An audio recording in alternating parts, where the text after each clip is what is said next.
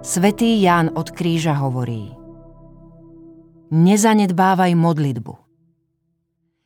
A keď pocítiš ťažkosti a vypráhnutosť, vytrvaj v nej práve kvôli tomu. Lebo Boh chce občas vidieť aj to, čo je v tvojej duši, ale čo nevidieť, keď si šťastný a keď sa ti darí. Máme strach pred modlitbou poznačenou vyprahnutosťou obyčajne ju zanechávame. A ak sme ju ešte nezanechali, hneď siahame po knihe, aby sme nejako zaplnili ten neľahký čas. Na začiatku cesty modlitby je kniha ako pomôcka pri rozhovore s Bohom veľmi cenná. Pomáha nám prekonávať ťažkosti. Postupne však čítanie musí ustúpiť snahe zotrvať vo vyprahnutosti, napriek všetkým protivenstvám. Nejde o ľahkú skúsenosť, pretože v nej prevláda únava a nuda.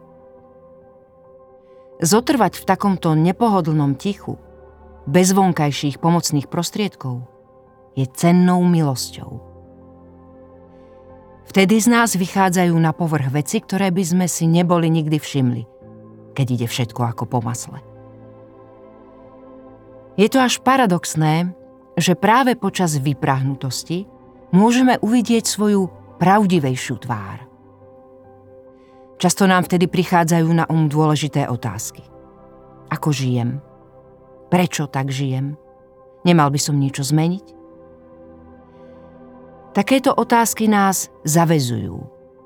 Takže mnohí si myslia, že bude lepšie, keď ich budú ignorovať.